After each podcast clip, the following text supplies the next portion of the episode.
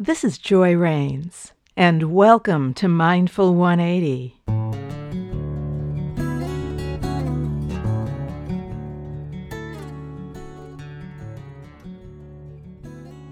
What happens outside of you is beyond your control, but where you do have control is with the way you respond.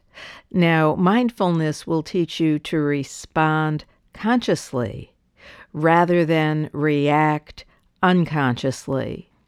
So this episode is going to have a short lesson about the value of training your mind. Right now, there's a global pandemic going on in the world. And if it's not a pandemic, life is always throwing things at us.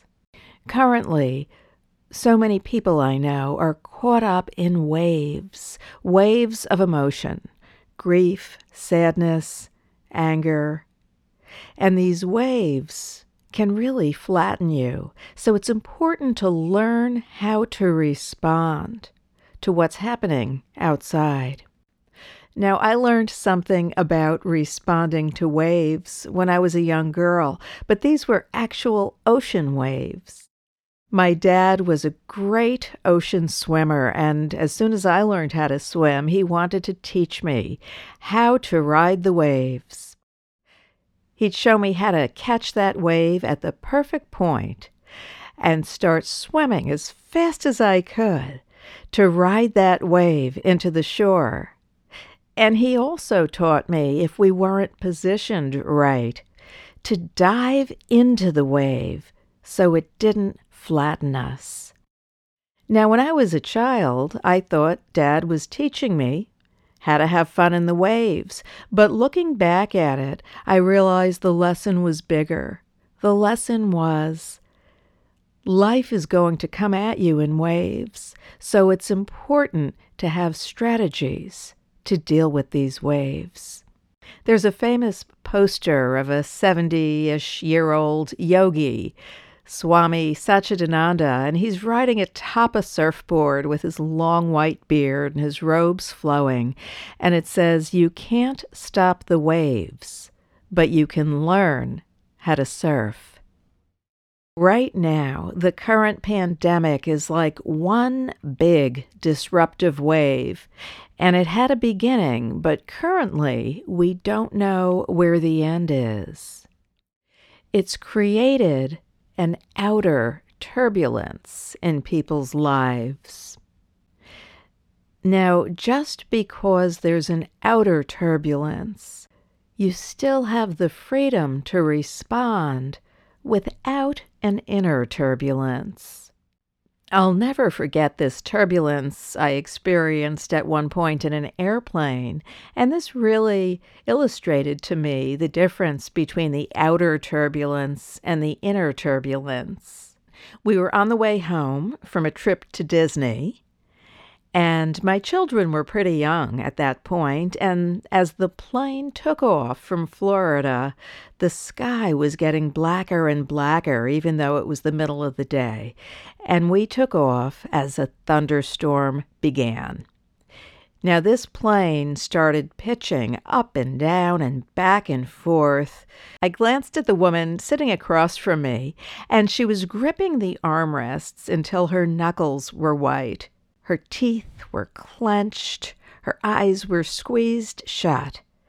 And meanwhile, my kids thought this was like another Disney ride. They thought it was so much fun. They were giggling and smiling.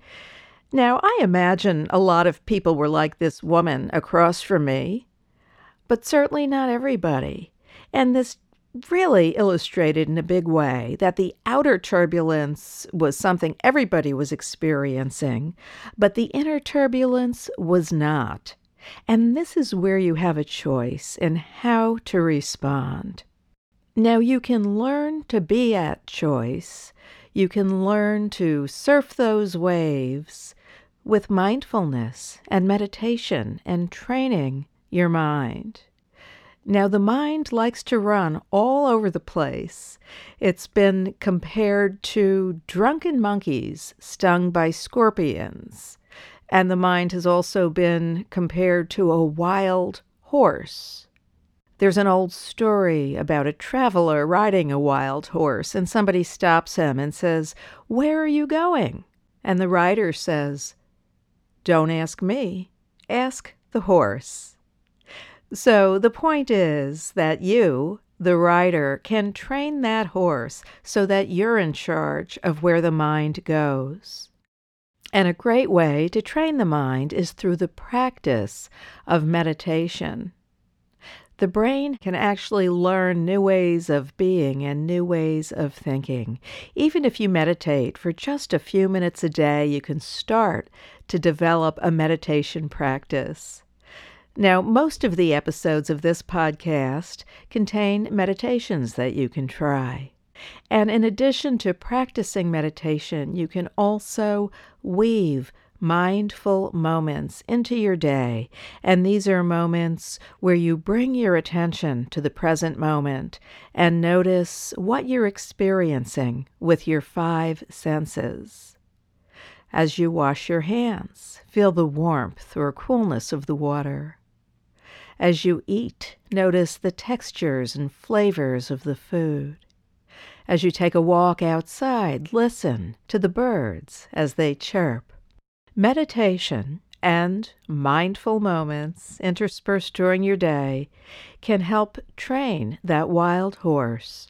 They can help teach you how to surf the waves, whether it's during a global pandemic or whether it's during another event. So for this episode, I'll sign off wishing you many mindful moments in your day.